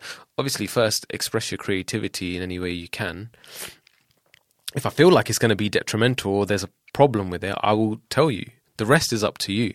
But as someone who's been doing this for a long time, I will try and be that positive influence or, or come from a place of love and give you that feedback if it's asked for. Yeah, and uh, you know what? It's that's a really important point you bring up because I think it's something that I've certainly uh, battled with for a long time, and, and this past year has really sort of been a, a growing process for me in um, in coming to terms with some of my responsibilities as an individual, but also as a representative for this identity and this path, and and it's a it's a it's a heavy weight. There's one quote that I I sort of it's become a bit of a mantra for me, Yeah. and not in a detrimental way, but in a way that reminds me of of responsibility, which is heavy is the head that wears the crown, mm. and that's such a like it's for me that's such a poignant saying, mm. yeah, and and and both figuratively, both literally, you know, because of the the star, but it's real, man. Like when when you are trying to take on the world or create positive change or or give something that you know is bigger than yourself, it comes with all the emotional attachments that go with that.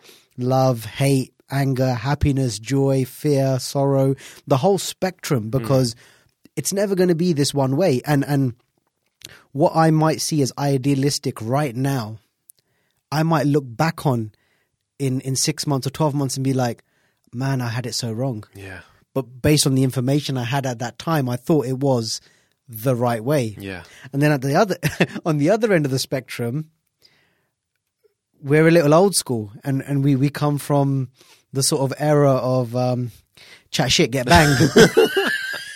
you know what I mean? I knew you were going to say that. so it's it's a balance. It's a balance because it's it's when I say when I make Wait, that so when I make that saying, I, I say that in a I say that in a funny way because it's like I'm saying I come from a generation where you got shit there, bruv. Yeah, yeah. You know what I mean? It was real. Yeah, yeah, yeah. like, you know, were real, Yeah. and they weren't like soft ones. They weren't like what called child services. Nah. That was they'll show you pichle janam, bruv. Those kind of Chapero.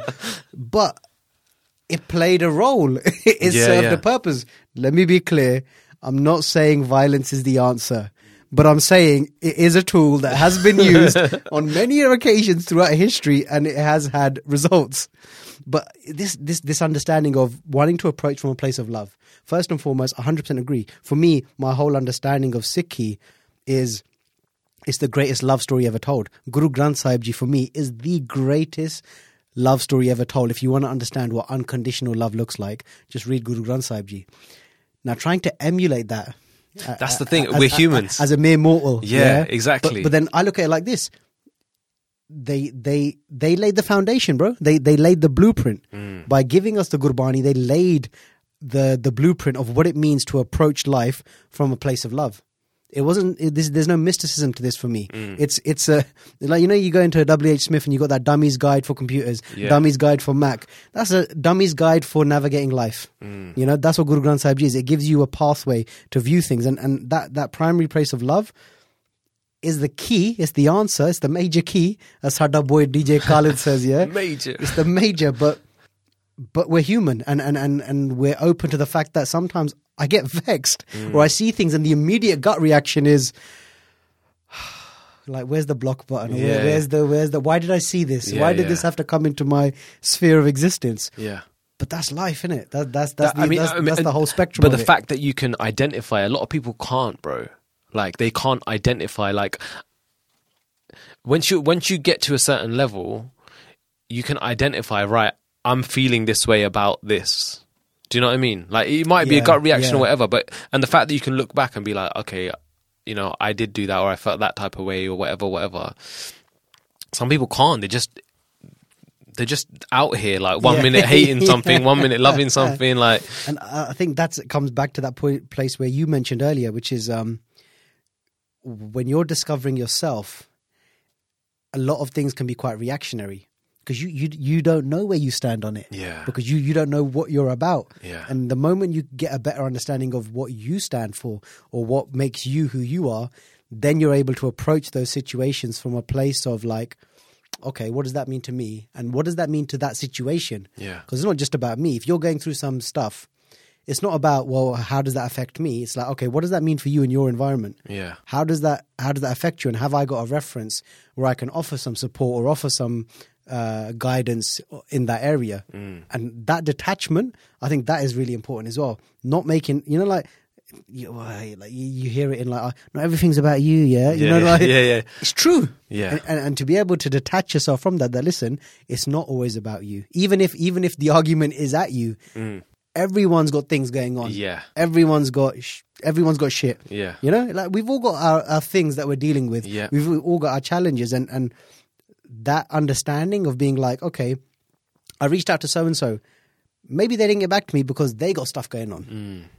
Maybe it's not to do with the fact that I messaged them. Maybe they got stuff that they're figuring out. It's not always about like, Mm. Yeah, yeah. oh, I, what did I do, brother? Yeah, Be yeah, like that. yeah. Then then it switches like you get defensive. it's Yeah, like, yeah. Why are you arguing with yourself? I, I made this. I made this effort. I, re, you know, I did this. Yeah, Why? You know what I mean? But yeah, but it, people have their own stuff going on, man. Like, everyone does, and I have a really funny story. Um, that I'll tell you about. It's one of the most embarrassing gigs that I've ever done. Like when I first started. Um, so when I first we had a little bit of success in 2011 and I was kind of managing myself to a certain extent. Um, I had a sh- show at this school. it was one of the worst gigs I've ever done. So um, basically, I think these like year 11s, these couple of these like year 11 girls, they booked me for this um, school show, and it was like an after school evening kind of school show. And uh, it was just a shambles, like proper, proper shambles. And um, I got there. I went. I got went onto the stage, and um, when they introduced me on the stage, one of the girls was like, "Oh, you lot are stupid. You didn't think we were going to get him, but he's here and he's Oh. performing." And I was like, "Yo, Wow. what's going on?" and then and then they were like, um, "Oh, we want to be on the stage with you when you're performing." And I was like, "Nah, like, I'll just do my performance. Like, I don't need I don't need a bunch of like 15, 16 year olds on the stage with me performing." This ain't the squad, didn't it? They ain't Nah. getting squaddy. anyway, it was like all, it was really really awkward kind of show, and um, afterwards, um, it was so badly organized. I, I don't know what the teachers were doing. Like teachers, like organize, do something in it. Like yeah. take me to some next area. So basically, they were like, "I'll come to this other like area and come and sit for a bit, like after the performance." Obviously, I had, there was no security enough. A bunch of kids, like whatever, whatever. So one of the teachers took me to this like area, and um, they just kind of left me there. And then I was with someone, and he kind of went to the toilet, and then I was just there. Like, imagine, like I'm just there. I'm already kind of a bit awkward anyway. Like, and I'm I'm surrounded by all these people, and like I don't really know what to do, what to say. yeah. Like, and the, everyone's like, "Oh, can we take a picture? Can we take a picture?" I'm like, "Cool, cool, yeah, take a picture." Loads of people are taking pictures, taking pictures, and they got their own thing going on as kids. Oh, you lot didn't think we would do it. Da, da, da. They got their own like whatever school politics going on. yeah. And um, I was like, "Yo, this is nuts! Like, I need to get out of here. like, this is I can't handle this. Like, it was sensory overload Yeah, to like yeah. a billion. So my guy comes back. I'm like, bro, let's get out of here. So he's like, okay, cool, bro. He goes, cool, we'll get out of here. So I was like, bro, I, like, let me just, I just need to get out of here. Like, I, I think I don't know if I was having a panic attack or what, but I just needed to get out of Yeah. there. So we, we, we're, we're we're literally going, and I'm not looking at anyone. Like I'm literally, my eyes are just like focused on the like straight ahead. I just need to get out of here. This is too much for me. So um, we just literally like tunnel vision. Like he just kind of grabbed me and he was like, "Let's go." He's like, "Right, let's go." Yeah, and he's just yeah. he's not pushing people out of the way, but he's just like, Clearing "Oh, let's get out." yeah, Yeah, yeah. we get out of there. Then um, uh, two things. One person was on Twitter the day after that. They were like, "Oh, you're so rude. Uh, you didn't take pictures with people. Blah blah blah." Like, I was like, "What do you want me to like? What do you want me to like? You have no idea that what was going on. Yeah. Like, you know, I can't, I can't. You know, what do you want me to do? Like, Yeah. chop off my arm? Like, and then there was one guy who messaged me, and he goes, "Bro, you were leaving, and I looked right at you, and I asked you to take a picture with me, and you just ignored me." and I was like, "I don't remember this guy. Yeah, I didn't yeah, hear anything. I like literally, my mind was just on getting out of there."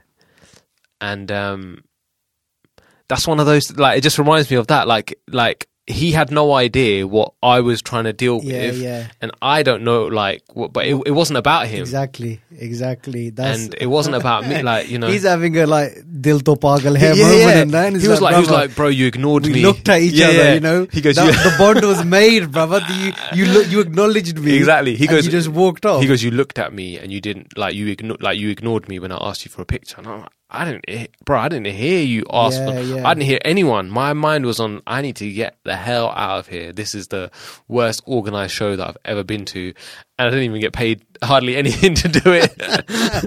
but, I think uh, you know what, brother. It's um, I'm fascinated to see where the journey of human interaction goes as we become more and more digital, as we become less and less in-person interaction, Yeah. where you can, you know, I believe in energy. I, I, I believe in, in, in physiology and, and emotions feed off more than just um, more than just digital, right? So we can message back and forth.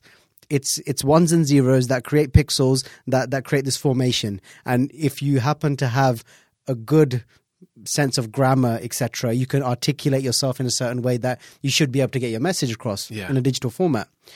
But and this comes back nicely to the idea of being in the studio with human beings who are also in the same field and that creative energy. Mm.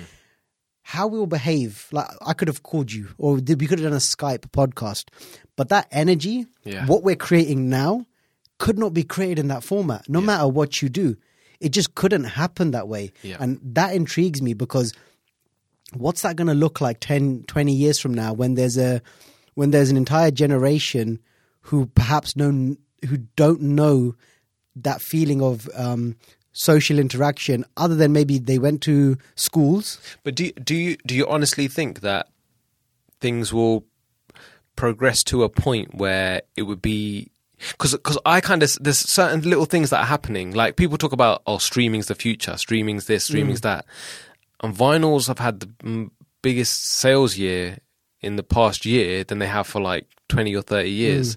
So even though there's like this major shift in things happening, there's kind of like a return back to how things used to be to a certain point as well. But what would be interesting, because I don't know the details, would be who were the people when you say things are shifting back? Yeah. What people were shifting back? Is it us lot, which is our generation? Because yeah, we're gonna Yeah. because we're in this um, we're in this middle ground of we've got a nostalgic attachment. Yeah. Um, and sometimes but- modern stuff just feels a bit too like you know Yeah, yeah, you want to take it back. That's true. But, but but the next generation, I'm intrigued to see whether The ones who grew up grew with up this. with that like like I don't know. I grew up with an abacus, but the kid who grew up with an iPad, their connection generally is going to be different. Or or in another well, VR's come along a long way now already. Mm. But if if you're living like there's these like games, Second Life or Half Life, something like that, where you you live another like Sims. Imagine the virtual reality world of Sims, Mm. where you spend more and more time interacting, but in a virtual environment.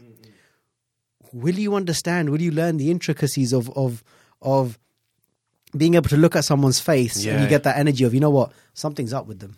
I think I like I don't know. Uh, I suppose it's the optimist in me. I always feel like there's that innate n- nature of us to have that anyway, like to have that oh, interaction. We are social creatures, Do you know what I hundred mean?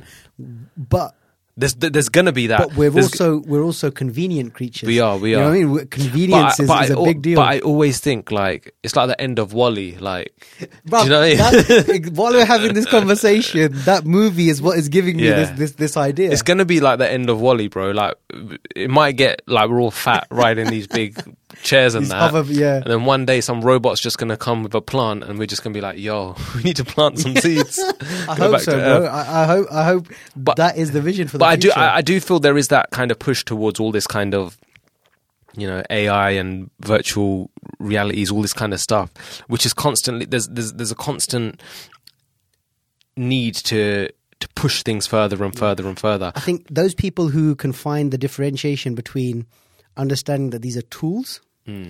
versus these are necessities are the ones who are going to win. If you can differentiate between, okay, I have a phone, it serves specific purposes for me, Yeah. but I can live without it. Yeah, yeah. It's a yeah, definitely. It's a tool. But like if it- use the phone, don't let the phone Yeah, yeah, use you. Don't let it become, uh, you become subservient to technology. But that's And- the same thing with the mind as well. Yeah, yeah, yeah. Like your your your your thoughts are your mind is just a your brain is a tool. Hmm. Your mind is a tool. It should be subservient to you. You shouldn't let that take you. Your thoughts now, should be now taken you're over. getting control. deep, bro. Because when you say su- subservient to you, are you saying subservient to the conscious? Yeah. Uh, we're, we're, we're taking it. Yeah, yeah, yeah. I don't know if we should leave it uh, here as a cliffhanger because when you when you say you, what is you? Because you're right. We battle with our Well, internal thoughts. Oh yeah, yeah. And That's the- another one. Yeah, the ego, the conscious, the the different parts of you. What is it? The id. And like we can go real psychology to the id and the other thing. But yeah, you're right, and that's the ultimate tool. The the convert, and I talk about this actually. I've- talked about it a few times that the most important conversation we have in our day is the one we have with ourselves because the mind is that amazing. That's the you know the brain, brother, is so adaptive. It's phenomenal what the brain can do to survive in terms of create survival mechanisms to keep us uh, um, sane and functional. Yeah. and and it's so adaptive in a way that we can create our own hells or we can create our own paradises up here. Mm. Yeah, yeah, and it can yeah. start up here Yeah. and and and absolutely there are external factors that can influence that specifically chemical factors not just drugs but what you eat whether you whether you exercise. All these play a huge role in in how the chemical reactions work. But the fact is the one thing we definitely can control before it's too late is the words we say to ourselves or the conversations. And this comes back to that point of as a culture the the cultural um, uh, words or slangs or, or derogatory terms we associate to ourselves, they impact generations. Yeah. They impact future psyches because if that's what you've been brought up to understand through language, Yeah. that's how you will then behave Yeah. moving forward because that's your understanding of the world around you. Mm. Hun- Bro, 100% I agree with you. I think it's important for us to be positive about who we are, what our culture is, what our backgrounds are, and not feel like it's something that we need to be ashamed of or well there needs to be balance. I think that's the biggest thing. Yeah. the balance. Like we have voices that are you know parodies of our culture. We have voices that are outside of our culture and telling us who we are. Where's the positive voices? Where's the positive representations? Where's the the other side of that basically? Yeah, and and and and we're in charge though the, yes, the autonomy. Yeah. Uh, The the goal for me is the autonomy of having our voice back. yeah and in this in this day and age we have the opportunity to, Yeah, to do and that Create that. We have to create that. Exactly. And I think that's important for us to show that as well, just as a reaction to all this other crap that's out there. There needs to be that because people are. People need to be shown that, like especially, and we've talked about this before, but Yeah. it's our responsibility. Like when you when you when you get to a certain age, you start looking back and thinking. And not like we're like old Buddha and that, but still, like you still feel like You mature, bro. You, Yeah. You start as you grow, and it's not. I think let's not associate age to being old. Mm. It's that the fact is, as you grow, as you age. You develop, and Yeah. therefore your your worldviews will mature, evolve, change over time. That, that's that's the way it is. Definitely. That's like the seasons, bro. You know, nothing stays the same. Everything is a is a change of energy. Of course. And like we were saying before, there's no elders, but I feel like, okay, there's no elders, so we're the elders.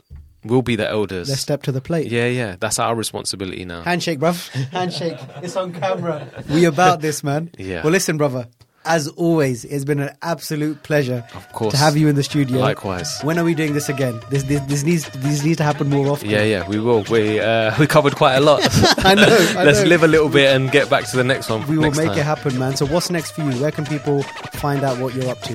Just follow me, man. If, you're watching this, you're probably following me already. But yeah, it's all online. Just search for Raxstar.